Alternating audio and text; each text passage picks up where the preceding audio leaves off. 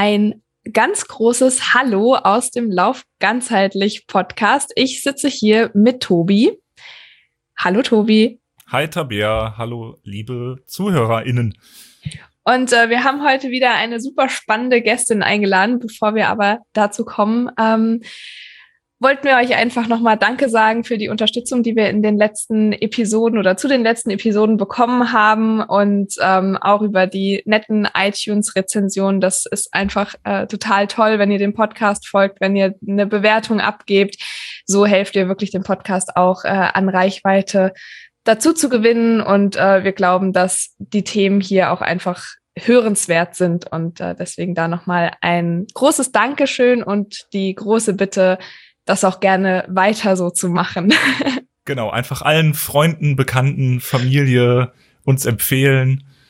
Und das ist immer noch die beste Wertschätzung. Auf jeden Fall. Und ähm, es gibt sogar eine Neuerung für die von euch, die vielleicht bei Patreon schon mal geschaut haben, sehen, dass es da äh, mittlerweile ein bisschen Zusatzinhalt gibt. Also für unsere Patreonen gibt es jetzt, es haben sich viele gewünscht, Stabi mit Tobi und Tabi, aber erstmal ohne Tobi. ähm, eine, ja, ich, ich sag mal so ein Mitschnitt aus Kursen, die ich tatsächlich mal gegeben habe. Tobi hat die dann zusammengebastelt und die könnt ihr euch jetzt bei Patreon anschauen und mitmachen und äh, Zusätzlich könnt ihr uns natürlich da auch noch ein bisschen unterstützen, wenn euch das Ganze das wert ist. Das hast du schön gesagt. Ja. ja. Ne? Aber nun kommen wir zu den wirklich wichtigen Themen. Also natürlich sind wir schon sehr wichtig, aber Jetzt wird's richtig spannend. Und zwar haben wir heute zu Gast Andrea Klein. Und Andrea Klein ist Ärztin in der Palliativmedizin und Allgemeinmedizinerin. Aber du machst so ein bisschen anderen Ansatz, ne? Und aber Tabea, du kennst Andrea schon vielleicht. Äh ich kenne Andrea schon ein bisschen, ja. Ich freue mich total, dass wir sie jetzt mal dabei haben. Und zwar habe ich Andrea kennengelernt 2019 ähm, beim Brüder Grimmlauf, wie ich so ziemlich viele Menschen kennengelernt habe, wie man weiß, wenn man den Podcast hört. Und äh, ich muss sagen, Andrea war für mich von Anfang an eine große Inspiration, weil damals war ich ja doch noch ähm, ein bisschen, weiß ich gar nicht, nicht so in dem ganzen Zeug mit Sport und wie viel man so machen kann drin. Und ich weiß noch, dass Andrea mir damals von irgendeinem Triathlon einem, einem Dreifach-Triathlon oder was weiß ich. Also Andrea hat irgendwas, kann sie gleich vielleicht nochmal selber erzählen, was das war, bevor ich das falsch äh, wiedergebe. Aber auf jeden Fall hat sie eine für mich total unmenschliche Distanz überwunden und hat davon auch erzählt. Und das war für mich einer der ersten Kontakte zu Leuten, die auch äh, so in den Ultra-Bereich reingestolpert sind, auch ähm, mit dem Tri oder über den Triathlon. Und das fand ich super, super spannend. Deswegen ist sie mir äh, immer auch in Erinnerung geblieben. Und ich habe immer wieder bei Instagram auch mitbekommen, äh, sie macht viel mit äh, Traumamedizin. Äh, da wird sie uns auch später noch mehr zu erzählen. Und da dachte ich, das ist alles so spannend und ich habe so, so viele Fragen. Und äh, Deswegen können wir sie direkt in den Podcast holen, weil ich glaube, dass die Fragen nicht nur äh, meine sind, sondern dass da draußen äh, wahrscheinlich noch nicht so viele so viel zu dem Thema gehört haben. Und deswegen jetzt ein riesengroßes Hallo an Andrea. Hallo. Ich freue mich, dass ich heute bei euch sein darf im Podcast. Ja, wir freuen uns, dass es geklappt hat. Äh, jetzt muss ich kurz noch mal fragen, weil jetzt geht es mir nicht aus dem Kopf. Von welchem Lauf hast du damals erzählt oder von welcher Veranstaltung weißt du das noch beim BGL? War das tatsächlich so ein mehrtägiger Ironman oder so? Ähm, also du hast gerade gesagt, es war 2019. Ich hatte nämlich überlegt, wann wir uns beim Bruder Grimmlauf kennengelernt haben. Und ähm, wenn das 2019 war, ähm, dann war es wahrscheinlich mein fünffach Ironman 2018. Ja, genau, genau der. Ja, Und das fand ja. ich schon krass. Was zur Hölle ist ein fünffach Ironman? Ähm, also die, die, die Ironman-Distanz, das kennt ja eigentlich jeder, ähm, die äh, ist 3,8 ähm, Kilometer Schwimmen, 180 Kilometer Radfahren und Marathon laufen hinten drauf. Und es gibt tatsächlich das Ganze als Ultra-Version und dann kann man das in, in so einer sogenannten Day-Version machen, dass man einfach einfach in Anführungszeichen ähm, fünf Tage lang fünf Ironman macht. Also man macht einen Ironman und am nächsten Tag steht man wieder auf, macht noch einen und am nächsten Tag steht man auch wieder auf, macht noch einen und das Ganze fünf Tage. Also ich würde mich ja schon so behaupten, ich bin in so einer so verrückten Laufbubble mit Ultraläufern und Läuferinnen. Aber warum zur Hölle macht man denn sowas? das ist ja die, die Frage, die, die, die wir alle, die wir äh, Ultras machen, in irgendeiner Form immer wieder gestellt kriegen. Ähm, warum zur Hölle machst du das denn? Also auch wenn du Ultraläufer bist oder auch beim Marathonlaufen schon ist ja auch immer so, dass man irgendwann mal diese Frage gestellt kriegt, warum machst du das? Und eigentlich ist es auch tatsächlich, da sind wir schon fast im in meinem Thema. Nämlich die Frage ist ja eigentlich gar nicht so leicht zu beantworten, oder? Könnt ihr die leicht beantworten? Nee, leicht nicht. Muss man schon ein bisschen tiefer graben, tatsächlich. Ja. Ne? ja. Und tatsächlich auch, und das ist, da ist auch so ein, so ein bisschen so ein Thema von mir, ähm, diese Frage zu beantworten, ist ja auch was Individuelles. Und manchmal kommt man dann an so sehr persönliche Themen und da ist, da würde ich jetzt auch fast schon sagen, das muss man auch so eine Triggerwarnung aussprechen am Anfang. Da geht es auch manchmal an sehr, sehr, äh, ja, vielleicht auch ähm, schwierige Themen. Ne? Und äh, das ist im, in der, in der Ultraläufer-Bubble und auch in der Ultratriathleten-Bubble sicherlich auch noch ein Thema, was so ein bisschen tabuisiert ist, glaube ich, ne? mhm. an diese Themen ranzugehen. Und das ist sowas, wo ich mich angefangen habe, auch aus, natürlich aus eigener Geschichte mit zu beschäftigen und was auch so ein bisschen parallel geht zu meinem beruflichen, äh, zu meiner, meinen beruflichen Themen. Ähm, die Frage nach ähm, äh, Symptomen ne? und was, äh, was sind vielleicht das auch für Kompensationsmechanismen?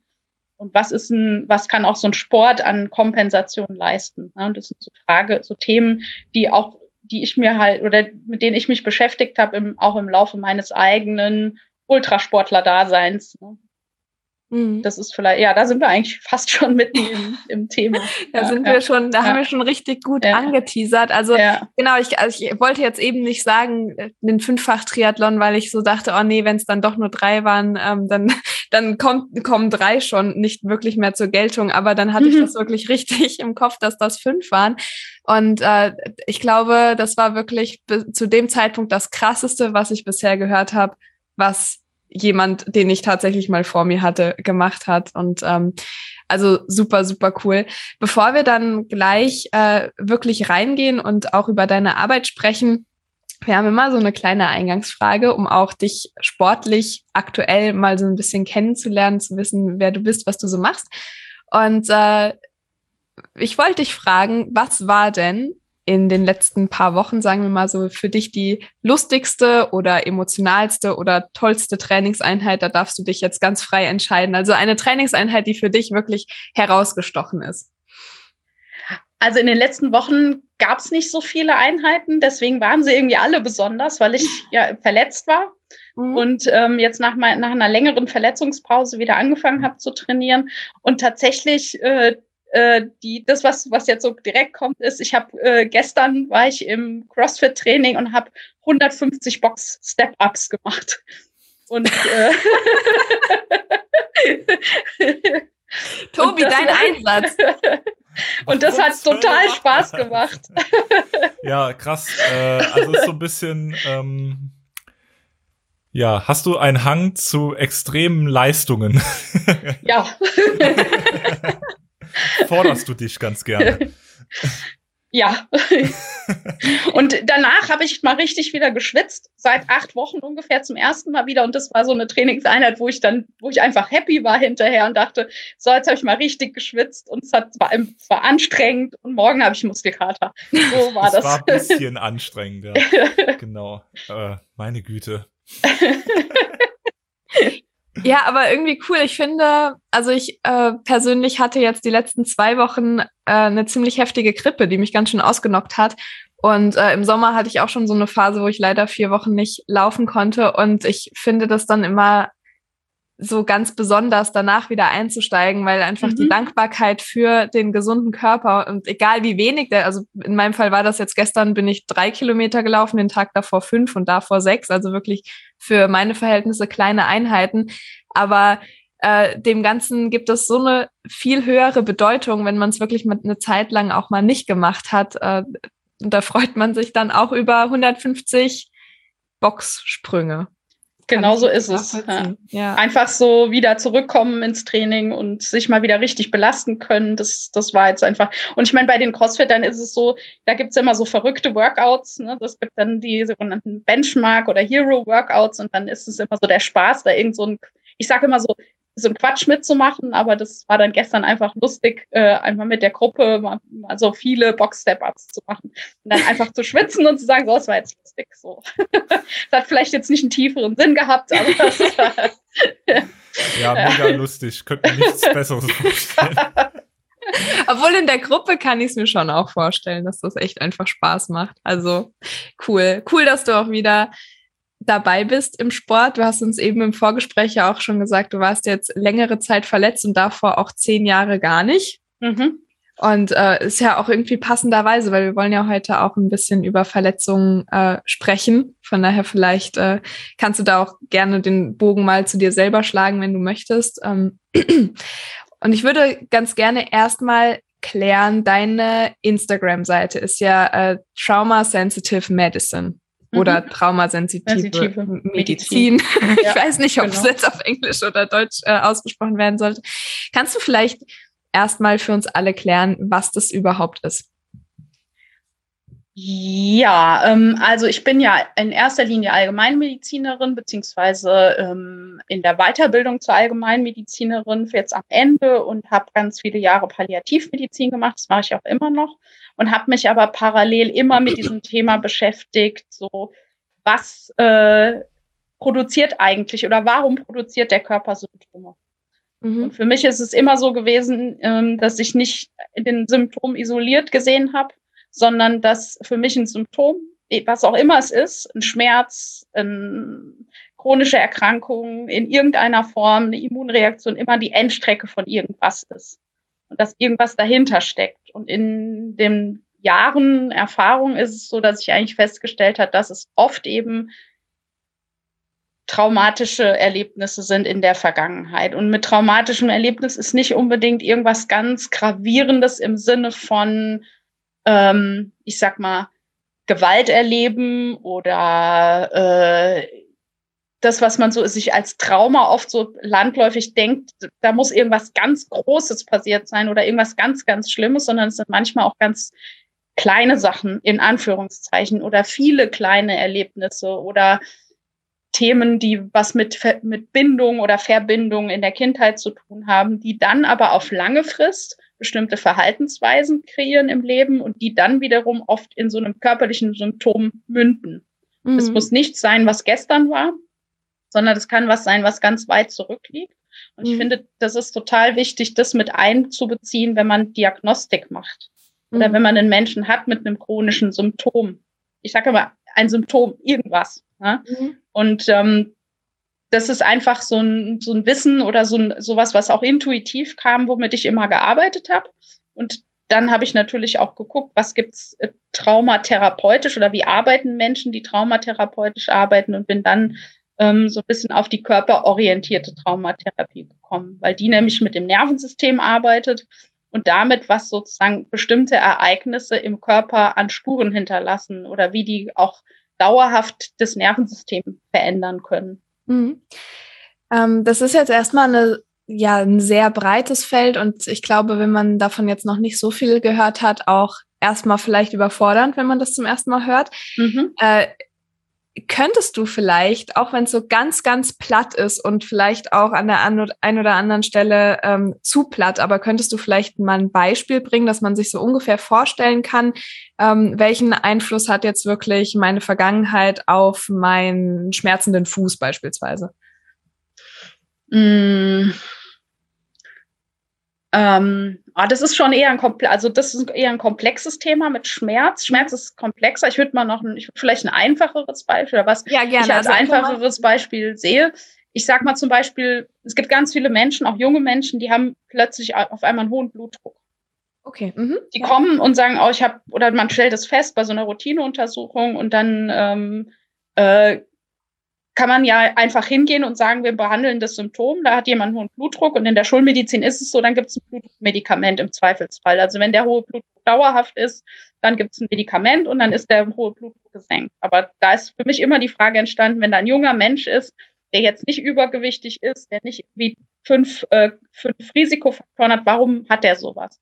Und da sieht man das ganz oft, dass es eben so eine chronische Überlastung vom Nervensystem ist. Mhm. Also dass jemand zum Beispiel auch schon im Studium ganz viel Stress hat und ganz viel Sympathikus, also der Teil vom Nervensystem, der so, so pusht und Stress macht, der ist überaktiviert und dann entsteht so ein Symptom. Und dann kann man natürlich hingehen und das Symptom einfach wegcutten, ne? aber dann hat man eigentlich nicht geguckt, wo kommt das her. Ja? Und wenn jemand chronischen Stress hat und immer überaktiviert ist und vielleicht irgendwo auch in der Vergangenheit ein Erlebnis hatte, was ihm Stress gemacht hat, dann muss man eher mit dem arbeiten. Oder sind zum Beispiel sich fragen, warum macht eine normale Lebenssituation jemanden vielleicht besonderen Stress? Also ich sag mal, da ist ein junger Mensch, der macht ein Studium und der hat, der schafft es nicht, sich zu entlasten zwischendurch. Also der, der hat einfach dauerhaft, ist der auf einem hohen Erregungslevel und entwickelt dann so ein Symptom. Und dann ist es immer, finde ich, wert, dahin zu gucken, warum ist es bei der Person so? Ne? Mhm. Und es gibt ja genug andere Beispiele von Menschen, die keinen hohen Blutdruck entwickeln, wenn sie Anfang 20 oder Mitte 20 sind und studieren, zum Beispiel. Das ist jetzt so ein ganz plattes Beispiel. Mhm. Ne? Ja, ja, genau. Und dann nicht einfach hinzugehen und zu sagen, ich mache das Symptom weg, das kann ich als Schulmediziner, ich kann es einfach wegtherapieren, sondern zu gucken, wie ist der da hingekommen und kann man vielleicht einen Ansatz vorher haben, dass der sich selber wieder regulieren kann und das Symptom sich relativiert zum Beispiel. Ich glaube, ich will nur noch zu dir in Therapie. Das ist ja echt, ja, ähm, super spannend. Wie wie rechtfertigst du das auch vor deinen Klienten? Also ich, wenn ich jetzt bei meiner Hausärztin bin, wenn ich mal was hab, dann äh, ist, ist man ja meistens in zehn Minuten abgefrühstückt. Mhm. Du brauchst ja da deutlich mehr Zeit und wahrscheinlich auch mehr Sitzungen. Wie, wie handelst du das dann? Mm, ja, das ist natürlich schwierig. Ich sag mal, in so einem, All, in so einem normalen allgemeinmedizinischen Kassenarzt-Setting kriegt man das nicht gut integriert. Also ich versuche immer Anregungen zu geben. Also wenn ich jetzt so jemanden habe mit einem, ich sag mal, in einem ganz normalen Termin, dann ist es schon so, dass ich auch mal frage, gibt es irgendwie Stressfaktoren oder gibt es irgendwie, ich, hab, ich frage manchmal, hast du irgendwie Instrumente, wie du dich selber regulieren kannst oder was du machen kannst, um dich äh, zu entlasten. Und dann ist manch, dann merke ich schon, ob jemand zugänglich ist dafür oder nicht. Und ich habe es jetzt schon erlebt, dass ich dann einfach Empfehlungen gegeben habe. Also ich sage immer, man braucht auch ein gutes Netzwerk. Und dass ich zum Beispiel einfach Empfehlungen gegeben habe, such dir einen Coach oder such dir eine Methode, wie du dich entlasten kannst.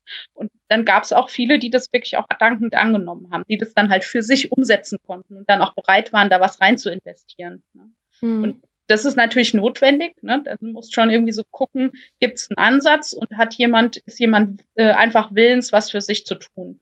Und wenn ich das sehe, dann ist es oft auch so gewesen, dass die, dass das, dass ich die Leute beraten habe oder die vielleicht auch connected habe mit Leuten, die ich kenne, die in meinem Netzwerk drin sind, die äh, dann ein, zum Beispiel auch ein, ein, Coaching machen können. Also zum Beispiel auch auf einer sportlichen Ebene. Ähm, das ist ja immer die Frage, was braucht die Person gerade. Mhm. Und das ist für mich auch eine Vision für die Zukunft, dass wir eben im Netzwerk arbeiten, ne? dass unterschiedliche Disziplinen im Netzwerk arbeiten können und dass man eben Symptome anders angeht, als einfach nur mit einem Medikament äh, das Symptom wegzumachen. Ne? Weil es natürlich auch nicht nachhaltig ist. Ne? Ja, ist eigentlich spannend auch der Gedanke, ne, dass man gar nicht so den Anspruch hat, ich bin jetzt Expertin für alles und ich mache das dann auch alles gleich weg, sondern hm. nee, ich kenne da drei Top-Leute, guck, hm. bei wem du dich gut aufgehoben fühlst und dann hm. ähm, Hast du auch ja, wieder deinen Aufgabenbereich? Oder einfach guck auch, was für dich gut ist. Ne? Also ich, ich finde, du kannst ja nie auch pauschal sagen, was für die einzelne Person ein guter Ansatz ist. Also zum Beispiel, in, ich kann ein Beispiel für mich nennen. Bei mir ist es so, dass ich äh, irgendwann äh, über drei Ecken zur Wim Hof Methode gekommen bin, dass ich äh, über Atmung total viel regulieren kann, dass ich äh, das Eisbaden halt für mich entdeckt habe als Methode, um einfach runterzukommen, ne, um das Nervensystem gut zu regulieren. Und das ist für mich ein, das war so ein Aha-Erlebnis zu sagen, okay, damit kriege ich mich gut reguliert. Ähm, das kann aber sein, dass jemand anders den Ansatz gar nicht für sich oder dass der, dass das einfach ja kein Thema ist für die Person. Ne? Und dann muss man halt was anderes finden. Aber das ist eben das, wo ich dann sage, da braucht man ein gutes Netzwerk und unterschiedliche Angebote oder man lernt die Person ein bisschen kennen und kann die vielleicht auch ein bisschen guiden in eine bestimmte Richtung. Ja. Das ist ein guter Punkt. Ich habe mir mhm. nämlich aufgeschrieben im Skript Eiswanne, weil ich habe auf Instagram dieses Foto gesehen, wie du mhm. in dieser Eiswanne sitzt. Magst du mal kurz erklären, äh, was das ist und was das ja anregen soll oder entspannen soll? Mhm. Also äh, Kälte ist ja eine Möglichkeit, also zum einen Kälte Kälte hat so verschiedene Ansätze und Kälte ist eine gute Möglichkeit, das Nervensystem zu regulieren, ja? weil man mit dem mit diesem Kältereiz ähm, den, das sogenannte parasympathische Nervensystem gut aktivieren kann. Und das parasympathische Nervensystem ist der Teil von unserem sogenannten autonomen Nervensystem, was dazu beiträgt, dass wir entspannen können. Um das jetzt mal ganz einfach darzustellen. Wir haben so zwei große große äh, Akteure, das Sympathische und das Parasympathische. Und ich sage mal, um sich das ganz einfach vorzustellen, das sympathische Nervensystem ist der Teil, den wir brauchen, wenn wir Fluchtreflex haben, wenn wir uns verteidigen müssen, wenn wir äh, aktiv sein müssen, dann brauchen wir das. Und das bedeutet aber, dass der Körper richtig aktiv ist und auch Stresshormone produziert und so weiter. das parasympathische Nervensystem der Gegenspieler dazu. Und das brauchen wir, das müssen wir aktivieren, wenn wir uns entspannen wollen und wenn wir äh, loslassen wollen. Das äh, ist aber was, was man eben, was viele Leute haben immer ein sehr aktives, sympathisches Nervensystem und merken das gar nicht so richtig. Ja, die laufen, ich sage immer, die drehen immer hoch, ja, der Motor läuft, läuft, läuft und die können oder haben gar nicht mehr ein Gespür dafür, wie ist es denn, wenn ich äh, entspanne. Ganz oft erlebe ich das, dass äh, Erschöpfung mit Entspannung gleichgesetzt wird. Ja? Also dass äh, sozusagen ein erschöpfter Zustand als entspannter Zustand wahrgenommen wird, es ist aber gar keiner. Und das ist für mich immer sowas, was ich mir angucke, ähm, auch bei, bei Sportlern, gerade Sportler sind da ein großes Thema zu sagen, weißt du eigentlich, wie, wie entspannt sein ist? Oder kennst du nur erschöpft sein? Also ist der Parasympathikus wirklich aktiv oder bin ich immer noch, drehe ich eigentlich total hoch und drehe so hoch, dass ich dann irgendwann vor lauter Erschöpfung müde bin und dann meine Erschöpfung kompensieren muss, statt mich zu entspannen. Das war jetzt ganz viel auf einmal. Ne? Das, ist ein, das ist gar nicht so, das ist gar nicht so leicht, das so runterzubrechen auf was Einfaches, weil da so viele ähm, Faktoren eine Rolle spielen. Ne? Aber ich finde ganz wichtig zu gucken, bin ich wirklich entspannt oder kann ich äh, wahrnehmen, dass ich entspannt bin oder bin ich erschöpft? Mhm. Das ist immer so eine Frage, die ich den Leuten an die Hand gebe, zu sagen, geben, sei mal kritisch mit dir selbst und frag dich mal selber, ob du weißt, wie entspannt sein ist. Ja, und ob du wirklich entspannen kannst oder ob du immer erst in die Erschöpfung kommen musst, um mal Ruhe zu geben. Krass, also da, darüber habe ich tatsächlich noch nie nachgedacht. Also, weil das ist ja wirklich ganz häufig, gerade wenn man einen langen Lauf gemacht hat oder so. Ne? Also mhm. es gibt ja nichts Tolleres für mich jetzt zum mhm. Beispiel, als nach einem langen Lauf wirklich den ganzen Nachmittag damit zu verbringen, irgendwie mir gut zu kochen und gut zu essen und auf dem Sofa dann zu liegen und mhm. irgendwie noch einen Film zu gucken. Und man ist einfach, also in meiner Welt habe ich immer gedacht, ich bin dann total entspannt und belohne mich dann natürlich auch für den Sport. Ähm, ich würde jetzt nicht unbedingt sagen, dass ich, also dass ich gar nicht entspannt wäre, aber zumindest sollte man da auch immer äh, ja sich doch überlegen, ist es überhaupt Entspannung oder mhm. ist das eigentlich meine Art zu entspannen in Anführungsstrichen, weil ich eigentlich total erschöpft bin. Genau. Oder umgekehrt ist es ein schmaler Grad zwischen Erschöpfung und Entspannung. Also du kannst natürlich äh, mit allem, also ich sage immer, äh, wir haben alle unsere Regulative und gerade bei den Läufern, ne, ich meine, wir sind ja hier in einem Podcast, wo es auch ums Laufen geht. Ne? Deswegen mhm. finde ich es natürlich gut, das als Beispiel zu nehmen. Laufen kann ein wunderbares Regulativ sein. Ne? Also mhm. wenn du Stress hast im Alltag oder wenn du von, wenn, wenn du irgendwie gerade von der Arbeit kommst, kannst du sagen, ich gehe eine Runde laufen und dabei kriege ich den Kopf frei und ich entspanne mich. Aber ich sehe es halt auch ganz oft, dass aus dem Regulativ was Destruktives wird. Weil man dann eben ein überaktiviert sein und Stress haben mit Erschöpfung kompensiert. Ne? Also dass man sozusagen, um überhaupt zur Ruhe zu kommen, so viel machen muss, dass man erschöpft ist, weil man sonst nicht zur Ruhe kommt. Und dann wird es was Destruktives. Mhm. Und dann ist es, dann sind so für mich so Symptome oder ich sage immer so Red Flags, wenn Leute zum Beispiel anfangen, äh, über Verletzungen hinwegzugehen. Also, dass man sozusagen ähm, verletzt wird, das ist das eine, das ist schon ein Zeichen dafür, dass der Körper halt über, äh, also überreizt ist, ne, ganz oft. Und dass dann ähm, sozusagen selbst wenn Schmerzen da sind, ne, die Belastung nicht reduziert werden kann, weil man sonst einfach in dieser Überaktivierung stecken bleibt und dieses Regulativ, was dann schon destruktiv geworden ist, weil man eben erschöpft sein muss, um zur Ruhe zu kommen, nicht mehr hat. Und dann ist es ein Kreislauf, der negativ wird. Also wird aus einem positiven Regulativ ganz schnell was Destruktives. Das, das ist so ein Grad, wo ich immer sage, man muss die Wahrnehmung dafür behalten, ähm, dass das Regulativ was Positives bleibt und nicht was Destruktives wird. Und das ist aber ein Tabuthema. Ne? Ja, ja. ja. Ne? Mhm. Ich bin gerade äh, erstaunt und erschrocken zugleich, wie sehr du da ins Schwarze triffst. Also ich habe ja auch einige AthletInnen und äh, beobachte das wirklich bei den allermeisten. Ne? Also wenn dann, mhm. also gerade wenn irgendwo was weh tut, so ja, ich gehe jetzt doch noch mal eine kleine Runde laufen, mal gucken, wie schlimm es eigentlich ist. Ne? Und dann mhm. als Trainerin sagst du dann eigentlich schon so, ach komm, mach mal nicht, so, ja. lass mal gut sein, ja. ähm, nimm dir doch den Tag Pause. Ähm, und ich kenne das selbst von mir auch, aber äh, für mich, also mir tut die Trainerrolle eigentlich total gut, weil ich mich jetzt mittlerweile immer frage, würdest du das deinen Athletinnen empfehlen? Nein, würdest du nicht, also machst du es mhm. dann selber auch nicht. Ähm, das war für mich auch wirklich nochmal ein, ein guter Schritt, da rauszugehen.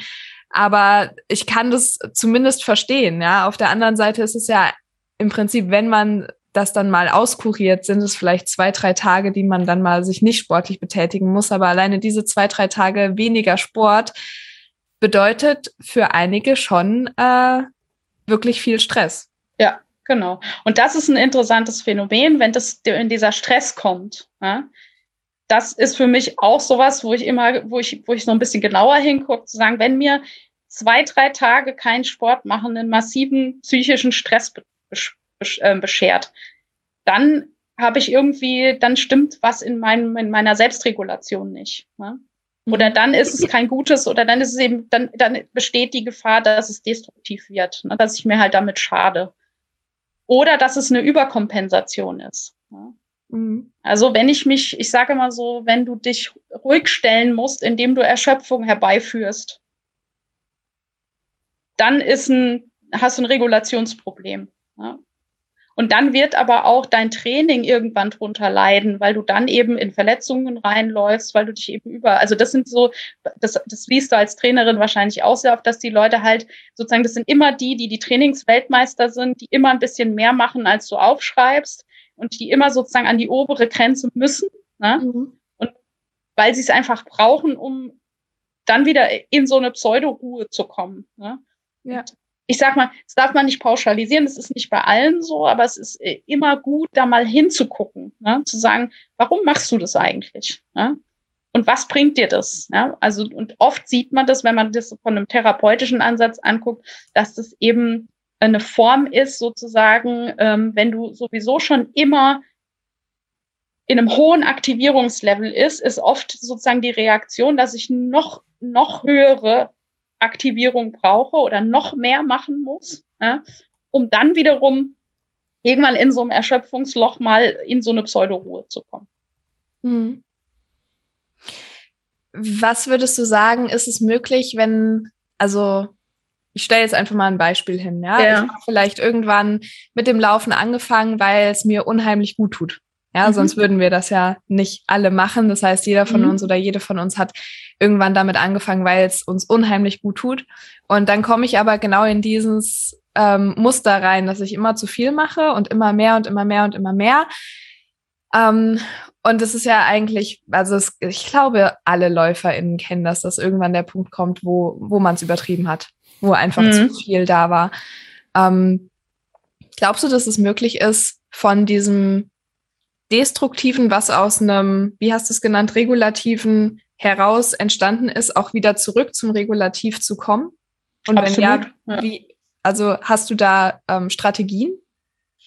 Mm, also zum, zum einen ist natürlich erstmal dieses sich selbst in so eine Reflexion gehen, zu sagen, okay, ähm, gibt's, hat, spüre ich, wenn ich da reinspüre, ist da merke ich das selber, dass ich das äh, vielleicht übertrieben habe. Ne? Und dann ist immer so die Sache, ich sag mal, man kann es mal übertreiben, das ist auch noch nicht so schlimm, ne? wenn du, wenn man irgendwo das bewusst macht. Ne? Ich sag mal, wie ich, wie ich eingangs gesagt habe, so eine, ich sag mal, so eine senseless Trainingseinheit, ne, wo du sagst, es ist einfach nur, weil es jetzt cool war. Also ich bin jetzt im Training, irgendwie musste ich, hatte ich jetzt mal das Gefühl, ich will da mal drei Stunden laufen. Dabei, wenn du, wenn du das noch reflektieren kannst und sagen kannst, ja, das war jetzt nicht sinnvoll für irgendeinen Trainingsplan, aber es hat einfach Spaß gemacht und jetzt bin ich irgendwie eine Woche platt und ich habe ich ich bin bei vollem es war mir klar, dass das jetzt äh, dass ich das jetzt einfach nur für einen Spaß gemacht habe, dass es aber keinen tieferen Sinn hat, dann ist es völlig okay, es auch mal zu übertreiben aus meiner Sicht. Wenn du aber den das Gefühl dafür verlierst, ne, dass du dir da eigentlich Dinge zumutest, die ich sag mal keinem Tra keinen Sinn machen in irgendeinem Trainingsplan, die nicht für irgendein Wettkampfziel Sinn machen, die eigentlich im, im Grunde genommen immer nur dazu führen, dass du mehr erschöpft wirst, dann ist es wichtig, dich selbst zu hinterfragen, was steckt denn da dahinter und warum mache ich denn das eigentlich? Und dann ist es oftmals eben gut und sich vielleicht auch begleiten zu lassen ne, und das einfach mal mit jemandem zu hinterfragen, der äh, Ahnung davon hat, was da vielleicht dahinter stecken könnte. Ja. Wie hast du dich selbst äh, hinterfragt und reguliert, als du fünf Ironmans gemacht hast? Ja, das ist eine, das ist eine gute Frage, ne, weil ich sozusagen auch über dieses viel machen irgendwann zu der Frage gekommen bin. Also ich habe das beobachtet in meinem Umfeld und wenn man sich so in der Ultra-Bubble bewegt, ne, dann äh, werden ja viele Dinge normal, die von Außenstehenden, die die stehen einfach nur da und greifen sich an den Kopf und sagen, was zur Hölle macht ihr da? Ne? Mhm. Und also warum kommt jemand auf die Idee, fünf Marathon hintereinander zu laufen oder ein Hunderter oder 160 oder fünf Iron ist ja egal. Ne? Die, da, wenn, wenn Leute, die damit gar nichts zu tun haben, schütteln einfach nur den Kopf und sagen, das ist Schwachsinn. Ne? Wenn man sich in der Szene bewegt, wird's normaler. Also da, sozusagen für einen Ultraläufer ist ein Marathon irgendwie kurz. Dann, wenn jemand irgendwie 200 Kilometer Ultra läuft, der sagt, ich bin am Wochenende einen Marathon gelaufen, sagen alle, ja, easy, ne, macht man halt mal. Ne? Und dann zu gucken, was passiert da um mich rum? Und bei mir war es so, dass ich dann so Sachen beobachtet habe, wo ich angefangen habe, nachzudenken. Also zum Beispiel hatte ich eine Situation, in einem, da habe ich einen Wettkampf abgebrochen, weil ich Knieschmerzen hatte. Und dann haben zwei, die auch im Wettkampf waren, zu mir gesagt, ja, nimm doch einfach ein Schmerzmittel und mach weiter.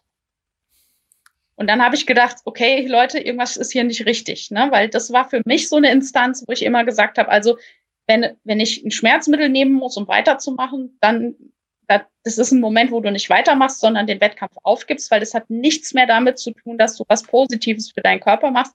Das ist destruktiv. Ne? Du zerstörst dich. Ne? Und dann habe ich angefangen, das zu reflektieren. Was machen die da eigentlich? Ne? Warum sind die bereit, ihrem Körper zu schaden, um über so eine Finishline zu gehen. Und hm. dann gab es natürlich auch Leute, die das so ein bisschen auch zugegeben haben, sagen, ich kämpfe gegen irgendwelche Dämonen oder ich brauche das, um äh, überhaupt klarzukommen im Leben. Also dann, ich habe dann einfach mal so ein bisschen hingehört. Ne? Und wenn man so genauer hinguckt und hinhört, dann kriegt man das ehrlicherweise oft mit, dass da andere Stories im Background sind. Ähm, teilweise wirklich auch auch gravierende Geschichten, ne, ähm, die die Leute dazu gebracht haben, sowas zu machen. Ne? Und ich will damit nicht sagen, dass das schlecht ist, weil, wie gesagt, es kann eben auch ein positives Regulativ sein. Es ist nur ein schmaler Grad immer wieder dahin zur Destruktivität. Und die Frage ist halt immer, wo fängt dann sozusagen sich selber Schaden an? Für die einen ist das wenn mir was wehtut, höre ich auf. Für die anderen ist, ich muss, ich nehme schon ich nehme auch, ich bin auch in, in quasi bereit, Schmerzmittel zu nehmen, um weiterzumachen. Und das sind alles Themen, wenn man nicht so, also die viele, viele, die wenigsten Sportler geben auch wirklich zu, wenn sie verletzt sind oder gehen darüber weg, weil sie einfach das nicht zu, also weil das sozusagen ja ein Zeichen wäre, okay, eigentlich ist das nicht gut für mich, was ich hier mache. Mhm. Was ist deine Meinung zu Verletzungen? Ähm, sind Verletzungen immer ein Zeichen davon, dass man es übertrieben hat? Nein, nein, nein. Also ich meine, es gibt ja auch genügend Verletzungen. Im Sp also ich sag mal, dass man sich im Sport verletzt, das kommt vor, ne? Und das muss nicht unbedingt ein Zeichen für Überbelastung oder Übertraining oder Übertreiben sein. Aber ich sag mal, es gibt so bestimmte Sachen, die passieren eher nicht, wenn man es nicht übertreibt. Ne? Also, oder ich sag mal, chronische Dinge oder dauerhafte Schmerzen. Da gibt's schon Sachen, wo ich immer denke, okay, das ist, ist schon ein Zeichen für Überdreh oder Überbelastung, aber es muss auch nicht der Fall sein. Also ich würde auch das nicht pauschalisieren. Ne? Mhm. Schmerz, äh, Verletzungen kommen vor im Sport und äh, ja, es ist erstmal nicht pauschal, finde ich, was, was mit äh, einem Fehlverhalten in Anführungszeichen zu tun hat. Ne? Das heißt, es geht schon noch eher darum, zu sehen, was, was mache ich aus einer Verletzung. Also beispielsweise mhm. Knie tut weh, bin ich bereit, dann auch den Tag, nachdem ich gemerkt habe, oh, Knie tut weh, mal einen Pausentag einzulegen und mhm. danach vielleicht, wenn ich die Treppe runtergehe und das Knie zwickt immer noch, auch noch mal einen Tag Pause zu machen ja. und das dann wirklich mal auszukurieren oder muss ich immer wieder nochmal in den Schmerz reinlaufen und gucken, wie schlimm ist es wirklich, um mich dann vielleicht wirklich auch mal für Monate auszuschalten. Weil das ist ja genau. eigentlich dann die Konsequenz daraus, dass es irgendwann so krass wird, dass die Leute dann monatelang ausfallen. Richtig. Oder muss ich, muss ich wirklich es erst so weit kommen lassen, ne, dass ich monatelang ausfall, weil ich mhm. nicht bereit bin, vielleicht mal zwei Wochen Pause zu machen. Ne? Ja. Also weil ich, weil ich sozusagen, ich, ich muss es erst provozieren und nochmal provozieren, damit ich dann daraus lerne und so weit kommen, dass ich gar nicht mehr laufen kann, ja? Mhm. Bis ich bereit bin, eine Pause, oder dann machen die Le meisten Leute kommen dann in so eine Zwangspause. Ne? Die können dann, also dann geht's halt gar nicht mehr. Und dann, und dann ist aber auch der Frustrationsgrad riesig, ne? Und äh, die sind oft, die fallen oft in ein tiefes Loch ja? und haben dann eben diese Kompensationsmechanismen nicht mehr. Und dann ist oftmals, geht dann gar nichts. Ja? Oder man hat es jetzt ja gesehen, äh, in, äh, durch, äh, durch Corona, wo viele Wettkämpfe abgesagt wurden, dass für viele Leute sozusagen auch überhaupt das Jahresziel ist weggefallen, ne? Und dann gab es ein tiefes Loch und irgendwie kein Halt mehr, weil der Wettkampf nicht da ist. Ne? das sind für mich auch so, so, so eben diese Red Flags zu sagen, hey, äh, es kann nicht sein, dass dein Leben an so einem Wettkampf hängt. Ne? Mhm. Und wenn der wegfällt, dass du irgendwie deine völlig deine Motivation verlierst und irgendwie überhaupt keinen Halt mehr im Leben hast. Ne? Und das habe ich aber schon auch durchaus beobachtet, ne? dass äh, plötzlich gar keine Struktur mehr da ist im, im Jahresverlauf, im Leben, wenn der sportliche Wettkampf nicht mehr da ist. Wir sind ja gerade in der Erkältungszeit. Mhm. Ich habe ja gerade erzählt, ich habe es schon hinter mir. Tobi äh, ist so mittendrin, stand nur dabei. Gefährliche Kita-Viren, sage ich dir. ähm, äh, ich könnte mir vorstellen, dass einige gerade ausgeschaltet sind und äh, das vielleicht auch gerade hören. Was sind für dich denn vielleicht so zwei, drei Kompensationsmechanismen, die man sonst mal ausprobieren kann? Weil äh, es ist ja schon so, wenn Sport dein Kompensationsmechanismus Nummer eins äh, ist und der funktioniert auch, ist ja auch erstmal gar nichts verwerflich dabei, oder sehe ich das falsch? Hm, nö, nichts verwerflich dabei. Genau, und ähm, natürlich, jeder kriegt mal eine Grippe. Ja. Was kann ich stattdessen machen? An die, die jetzt vielleicht gerade wirklich so denken, verdammt, noch eine Woche. Hm, ich, ich sage mal, ähm, oder ich habe so, ein, so einen Satz kreiert, ne, auch aus meiner eigenen therapeutischen Arbeit und auch meiner sozusagen meiner Selbsterfahrung. Ne, und ich, ich finde, das ist so ein Satz, der bei mir sozusagen so eine Überschrift geworden ist, den ich immer nutze, um mich zu reflektieren. Der Satz heißt, ähm, was bewegt mich von innen, wenn es kein Ziel von außen gibt? Mhm. Und das finde ich in so, gerade in so Krankheitsphasen ist das immer gut, nochmal zu gucken, ähm, was treibt, also gibt's was, was mich von innen antreibt. Ne? Also man könnte jetzt so ganz hochtrabende Worte sagen, so wie eine Berufung oder äh, manche sagen auch, ich hatte einen Call oder ich habe irgendwie ein, da ist was, da ist so ein innerer, so ein innerer Motivator, der mich dazu bringt, die Dinge zu, die bestimmten Dinge zu machen. Ne? Und sportliche Ziele sind ja oft Ziele von außen, ne? oder ich sag mal, da ist, ein, da ist eine Motivation von außen, aber gibt's was, was mich von innen antreibt? Ne? Also würde ich das auch machen, wenn es das Ziel von außen nicht gäbe? Oder was ist alternativ da? Und das ist, das ist immer sowas, wenn ich da gar keine Idee zu habe, ne? dann ist auch für mich immer ein Grund zu sagen, ich muss da hingucken. Ne? Weil dann, wenn da so eine Leere ist, ne? Wenn das Außenziel nicht da ist. Ne? Oder wenn gerade, wenn ich mich mit Außendingen nicht ablenken kann. Weil wenn ich jetzt zehnmal die Woche trainieren kann, bin ich beschäftigt. Ne? Super. Muss ich mich nicht um so viele andere Sachen kümmern oder mich mir nicht viele Gedanken machen, weil es ja ein Rahmen von außen ist. Wenn aber der Rahmen von außen wegfällt, und dann ist die Frage, was ist denn dann da? Das ist, das ist eine schwierige, sehr, sehr schwierige Frage und auch eine tatsächlich eine therapeutische Frage zu sagen, was ist da? Und wenn da gar nichts ist, ja, dann lohnt es sich vielleicht da mal mitzuarbeiten. Ja. Hm, mich würde mal interessieren, um jetzt mal nochmal den Bogen ein bisschen zu deiner Arbeit zu spannen. Mhm. Okay, ich habe jetzt äh, sag mal, eine fiktive Beschwerde und ich entscheide mich, zu dir zu kommen. Wie sieht denn da so mein Weg als Patient, als Patientin aus? Also was würdest du jetzt machen? Ach, ich weiß nicht. Ja, eben hatten wir den Fuß, aber das ist ja auch mhm. irgendwie, ähm, ja, ich habe eine Verletzung oder ähm, mhm. eine Beschwerde und kann halt gerade nicht meinem Sport nachgehen. Ja. Also natürlich erstmal äh, ist es immer so, bei, also sage ich immer, wenn du eine Verletzung hast, dann klärt man das körperlich ab. Ne? Dann ist einfach erstmal so die ganz normal, der ganz nächste zu deinem Hausarzt oder du hast irgendwie, machst diesen schulmedizinischen Weg und guckst, gibt es irgendeine körperliche Ursache dafür. Ne?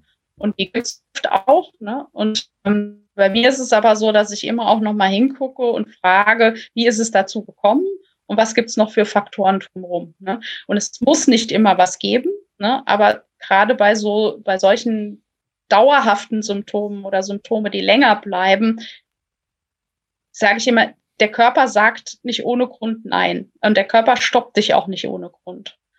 Und dann ist es halt für mich immer wichtig zu sagen, wie ist es dazu gekommen, dass dein Körper den Zeigefinger erhebt und sagt, so, jetzt stopp. Also ich, ich kann noch mal mein eigenes Beispiel nehmen. Ich hatte jetzt eben äh, vor acht oder zehn Wochen fing es an, dass ich plötzlich äh, aus dem vollen Training raus Schmerzen im Rücken hatte. Und so starke Schmerzen, dass ich wirklich gar nicht mehr irgend, also gar nicht mehr an Sport denken konnte. Und dann habe ich natürlich alles Schulmedizinische gemacht. Ich war im MRT, ich habe dann gesehen, aha, da ist ein Bandscheibenvorfall in meiner Halswirbelsäule. Und jetzt hätte ich einfach nur hingehen können und sagen können, ja, ich habe ich hab halt vielleicht übertrainiert oder ich habe irgendwie mich verhoben oder was auch immer. Und jetzt nehme ich Schmerzmittel und hake das ab. Aber dann bin ich hingegangen, habe mich gefragt, okay, warum produziert mein Körper gerade jetzt so Symptom? Ne? Warum stoppt er mich? Und die Antwort konnte ich mir halt selber relativ gut geben, weil ich eben im letzten Jahr ähm, eine unheimlich große Belastung sowohl im privaten als auch im beruflichen hatte. Und eigentlich darüber hinweggegangen bin. Ne? Also ich habe mein Training so unverändert weitergemacht, habe fünf, sechs, sieben Mal die Woche trainiert, habe äh, nicht drauf gehört, dass ich eigentlich müde war. Also ich war, und als ich dann, dann in die Pause gegangen bin, habe ich gemerkt, wie unfassbar erschöpft ich war und wie viel Pause ich eigentlich gebraucht habe, um mal wieder auf ein Energielevel zu kommen, wo ich überhaupt eigentlich das Gefühl hatte, ja, jetzt kannst du dich wieder belasten. Habe ich vorher nicht wahrgenommen. Ich konnte teilweise nachmittags irgendwie kein Buch mehr lesen, weil ich einfach so müde war, dass mir das, die Buchstaben vor den Augen verschwommen sind. Aber ich bin trotzdem nicht auf die Idee gekommen, einfach mal aktiv zu sagen, okay, ich mache mal wirklich richtig wenig Training und schlaf mal noch mehr und nehme mir eine Pause, sondern ich bin einfach auf meinem und dann hat der Körper halt gesagt, okay, wenn du nicht Nein sagst, sag ich jetzt Nein. Und da war Stopp. Und dann hatte ich richtig schlimme Schmerzen. Und ich sage immer, allein die Wahrnehmung zu sagen, warum hat mein Körper mich schon, um Dinge zu verändern, auch heilen. Ja? Das ist auch auf so einer, wie soll ich denn sagen, nicht Ebene funktioniert viel, wenn es um Heilung geht. Aber das ist nochmal ein anderes großes Thema aufmachen kann. Ne? Wie, wie kann man, wie, wie kann man sozusagen das, was man so pauschal als Selbstheilungskräfte sieht, wie kann man das aktivieren und was muss ich machen? Und ich glaube, dass es sehr viel über Bewusstsein gesteuert ist. Ne? Also ich mir bewusst bin, warum hat mein Körper mich gestoppt und was war der Hintergrund davon? Ne? Und was kann ich verändern oder auch anders denken, um zu besser zu heilen? Ne? Also Recovery ist ein großes Thema. So was kann ich dazu beitragen oder wie kann ich selbst Heilungskräfte aktivieren? Hat sehr viel mit, aus meiner Sicht, mit Bewusstsein zu tun über den Mechanismus. Mhm. Arbeitest du dann auch mit Meditation? Ich persönlich nicht aktiv. Ähm, ich, das kann sein, dass jemand über Meditation sowas steuern kann. Ähm, das gehört aber auch zur Traumasensitivität oder Sensibilität dazu, ähm, dass für manche Leute Meditation auch was ganz Unangenehmes sein mhm. kann. Ne? Und das versuche ich mir immer anzugucken. Das ist das, was ich auch vorhin gesagt habe, zu gucken, was für ein, ich sage mal, also pauschal Tool hilft welcher Person am besten. Ne? Also mhm. was kann die gut gebrauchen? Und das es könnte Meditation sein, aber es kann auch sein, dass es unangenehm ist und dann ist es nicht das Richtige für dich oder für, eine, für die betreffende Person. Ja. Ja, finde ich äh, spannend und wichtig, dass du das sagst, weil äh, ich habe gerade das Gefühl, dass Achtsamkeit und Meditation total trendet. Und mhm. äh, da gibt's ganz viele Apps und ganz viele mhm. Bücher, diese Sechs-Minuten-Tagebücher beispielsweise, die ich toll finde und die mir auch persönlich total helfen. Aber das ja, manchmal fühle fühl ich mich da persönlich auch so ein bisschen unter Druck gesetzt, dass ich so denke, oh, jetzt habe ich ja schon wieder nicht. Und jetzt habe ich ja, ne, mhm. ich habe die ganzen Tools, ich kann eigentlich darauf zugreifen, jetzt mache ich es aber schon wieder nicht. Uh, und ich finde es auch super spannend, dass du jetzt auch gesagt hast, beispielsweise mit Kälte kann man arbeiten, mit der Atmung, ähm, eventuell sogar übers Laufen, das irgendwie zu regulieren, uh, dass da jeder und jede wahrscheinlich ihre ganz eigenen Ansätze findet und dass das jetzt gar nicht das eine sein muss. Naja, ich finde, ähm, man muss ja auch immer bewusst machen, wo, also zum, ich sag mal, ein gutes Beispiel ist ja, die meisten Menschen im Ausdauersport sind gewohnt, viel zu leisten ne? und diszipliniert zu sein und zu, ich sage immer, zu performen. Und wenn du die Leute dir genauer anguckst, die äh, erfolgreich im Ausdauersport sind, sind die oft auch im sonstigen Leben High-Performer. Also es sind die wenigsten, die nicht irgendwo auch im Job äh, abliefern, die liefern dann im Training ab. Also die sind es gewohnt, dass das ganze Leben Performance ist ne? und abliefern und immer, immer in Bewegung und, und aktiviert sein. Und wenn du so eine Person von jetzt auf gleich in die Ruhe zwingst ja, und sagst, jetzt setz dich mal dahin und meditier mal 30 Minuten, dann wird die verrückt, die Person, weil du zwingst die zu was, was sie sonst auf Teufel komm raus vermeidet. Ja?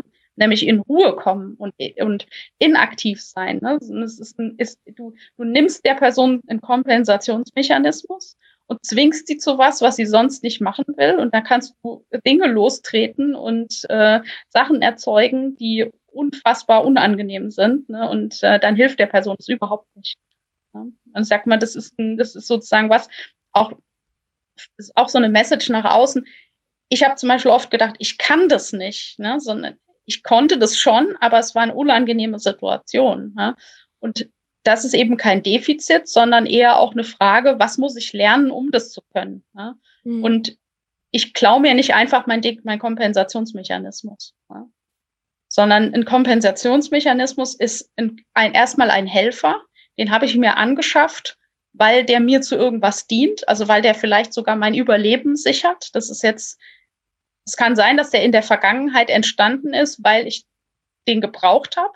Und dann kann, muss ich mich immer im Hier und Jetzt fragen, wenn ich den hab, ne, dann hat er einen Sinn. Und wenn ich ihn aber, wenn der sozusagen destruktiv wird, dann muss ich gucken, was ich stattdessen machen kann oder wie ich sozusagen in, warum ich diesen Kompensationsmechanismus überhaupt habe. Und wenn ich das verstanden habe, dann kann ich auch Dinge verändern. Ne? Mhm. Das ist das, das ist aber sozusagen die Schlüsselstelle, wo es oft Sinn macht, sich begleiten zu lassen oder wo eben dann ein, ein therapeutischer Ansatz dazu kommt. Das zu lernen, ne? zu sagen, warum habe ich den?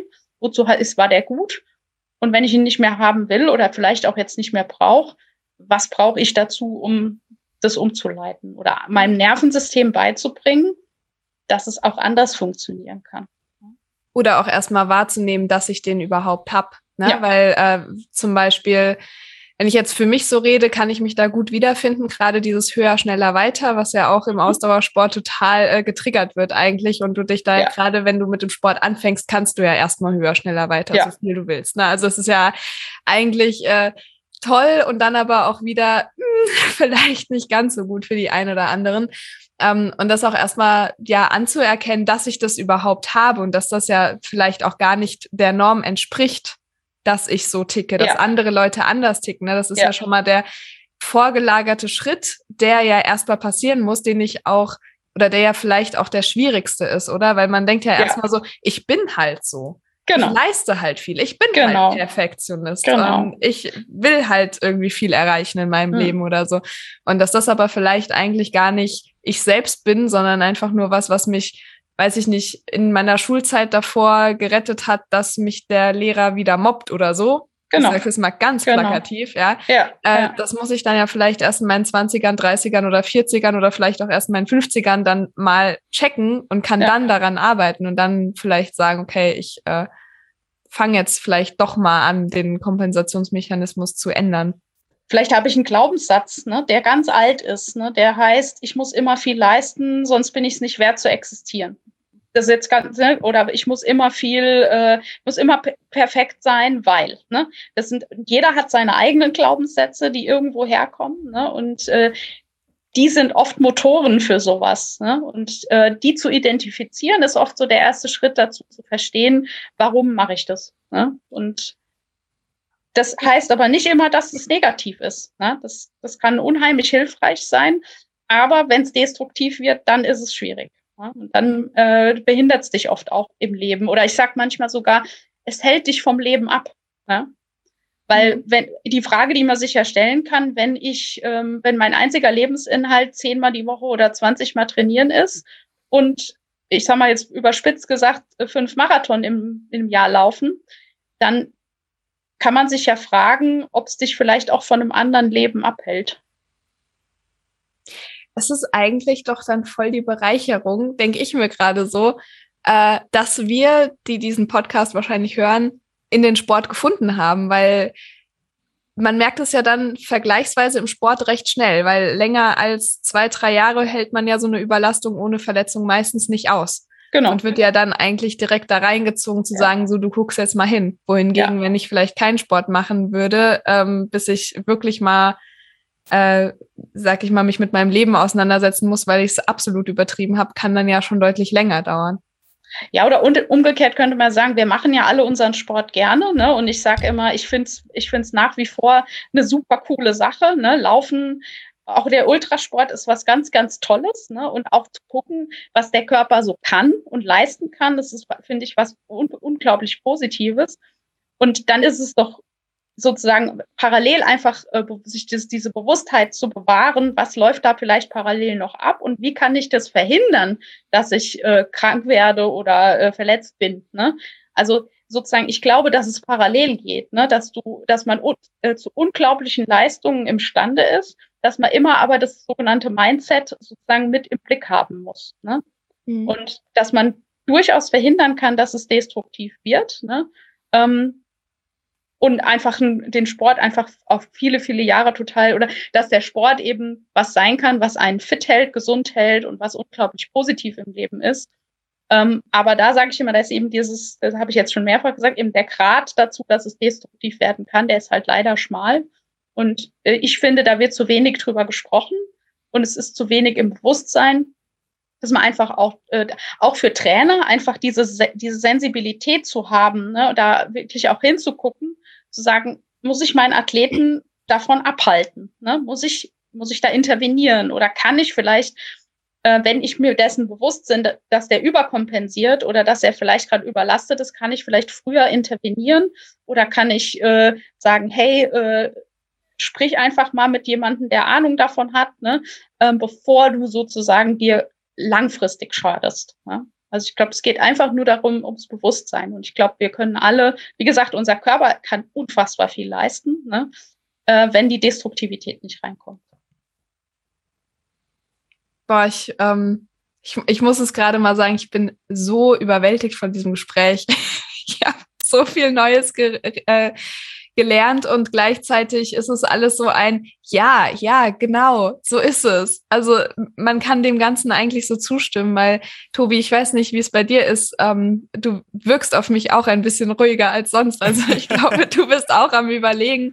Ähm, man versucht das ja gleich, oder ich versuche die ganze Zeit, das auch mit mir selbst so abzugleichen. Und ziemlich viel, was du sagst, habe ich auf jeden Fall in den letzten Jahren auch ähm, genau so wahrgenommen. Und äh, würde dem auch äh, gerade als Trainerin absolut zustimmen, ähm, dass das einfach sehr, sehr wichtig ist, da diese Gesamtheit zu sehen. Ne? Das ist natürlich auch, dieser Podcast trägt ja den Na Namen Lauf ganzheitlich. Das ist ja auch das, mhm. was wir hier ähm, auch zeigen wollen, aufzeigen wollen, wie wichtig das ist. Und deswegen finde ich es toll, dass du auch hier bist, um das zu enttabuisieren. Und auch einfach diese Message zu sagen, hey, es ist auch mal okay, wie du vorhin zum Beispiel hast du gesagt, ja, ich war drei Kilometer laufen. Ne?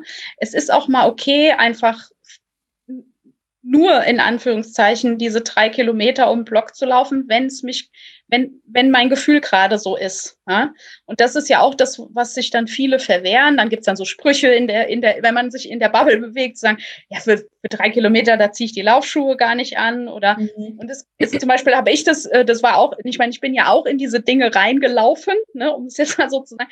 Ich habe dann gelernt, wie schön das sein kann, barfuß einfach nur zwei Kilometer oder einen zu laufen. Ne? Dass es für meinen Körper was total Angenehmes ist, dass es mir gut geht und dass es, dass es da nicht um Training geht oder um irgendein Ziel zu erfüllen, sondern dass das eben auch was total Angenehmes und Positives sein kann. Aber dass ich mir das sozusagen eine Zeit lang auch total diese Erfahrung verwehrt habe, weil wenn ich laufen gegangen bin, war es immer um eine Trainingseinheit zu machen, um ein bestimmtes Ziel zu verfolgen, ne, und dass das sozusagen total vergessen gegangen ist. Und dann habe ich eine Zeit lang einfach angefangen mit, mit so Barfußsandalen zu laufen und überhaupt nicht drüber nachzudenken, wie weit, sondern einfach nur so, dass es sich gut anfühlt ja? und äh, dass ich mich aktiviert fühle und dass ich ein bisschen entspannt bin und dann, dann war es völlig egal, ob ich da nur eine Viertelstunde draußen war oder eine halbe oder wie viel auch immer. Ne? Aber dieses Gefühl musste ich erst wieder zurückkriegen. Dass sich das nicht lahm angefühlt hat, sondern ich war nur eine halbe Stunde draußen laufen. Ich hätte jetzt auch anderthalb gehen können. Ne? So oder damit es sich richtig anfühlt oder gut ist, muss es irgendwie, muss es, müssen es mindestens zehn Kilometer sein oder eine Stunde oder was auch immer. Ne? So. Das ist das, was dann, finde ich, verloren geht. Ne? Und dann, dann sozusagen, dann ist man wieder sozusagen in diesem Kreislauf drin. Ne?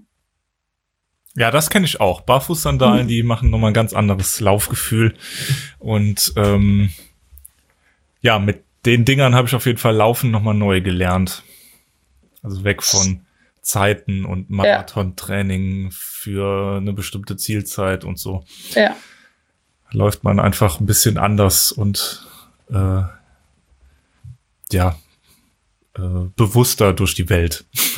Genau, und dann, dann kann das eben auch ein ganz anderes, äh, sozusagen ganz anderen Zweck erfüllen. Ne? Dann hast du einfach, äh, und das ist zum Beispiel auch was, was man, was auch untersucht worden ist, dass man sich eher, sich grounden oder erden kann, ne? dass das sich ganz positiv aufs Nervensystem auswirkt, um wiederum auch in so einen Entspannungszustand zu kommen. Also ich sag mal so, einmal barfuß über die Wiese laufen, das kann viel, viel mehr wert sein für, ein also um sich zu entlasten, als eben zehn Kilometer äh, schnell gerannt zu sein. Aber dann ist natürlich die Frage, was für ein Ziel verfolge ich. Und wenn es immer nur um meinen Trainingserfolg geht, dann ist es natürlich, dann sind die anderen Sachen vielleicht kommen die zu kurz. Ne? Mhm. Und dann ist eben Laufen kann so viel sein. Ne? So kann, es kann total positiv sein, es kann aber auch super äh, destruktiv sein. Ne? Das ist das Schwierige in dem ganzen Kontext. Ja. Ja, ich glaube, äh, Bewusstsein ist da einfach so das Mittel der Wahl, wie du schon sagst, ne? Und in welcher Form auch immer man das dann am Ende für sich hinkriegt, das Ganze etwas bewusster zu machen. Ähm, oder vielleicht auch, was ich jetzt zum Beispiel äh, in der Marathonvorbereitung für den Marathon, den ich nicht laufe, weil ich jetzt krank geworden bin, so ist es halt. Ähm, aber äh, was ich zum Beispiel gemerkt habe, es gibt natürlich auch Phasen, wo du im Training bist und dann merkst, okay, ähm, ich mache nicht mehr so viel Yoga. Ich habe keine Zeit mehr dafür, mich ordentlich zu dehnen. Ich habe keine Zeit mehr dafür, so den Kraftsport zu machen, wie ich sonst nebenher mache. Mhm. Ähm, und ich für meinen Fall dann auch gesagt habe, okay, ich weiß, ich bin jetzt mal sechs Wochen im Marathontraining spezifisch drin und dann kommt es auch einfach zu kurz. Und mhm. ich bin mhm. mir dessen bewusst. Und sobald der Marathon rum ist, werde ich da aber wieder den Fokus drauf legen. Und im Wintertraining wird es dann eben wieder mehr Kraftsport ähm, geben und so. Und ich glaube, das kann einfach auch einen großen Unterschied im Training machen. Ne? Ja. Ja, oder als Trainerin weißt du das auch, dass eben auch Pausen total wichtig, also das auch sozusagen mal wirklich äh, aktive Pausen einzulegen, dass das eben was total Wichtiges ist und nichts, was dich sozusagen zurückwirft als Athlet. Ne? Mhm. Und das musst du aber eben genauso auch können. Ne? Und äh, an da, an wirklich einfach eine, eine, eine Wahrnehmung für den eigenen Körper zu behalten und nicht über, über die Grenzen hinweg zu gehen. Mhm. Ja. Jetzt haben wir noch eine Frage, um das Gespräch so ein bisschen, ja, ich sag mal, abzuschließen.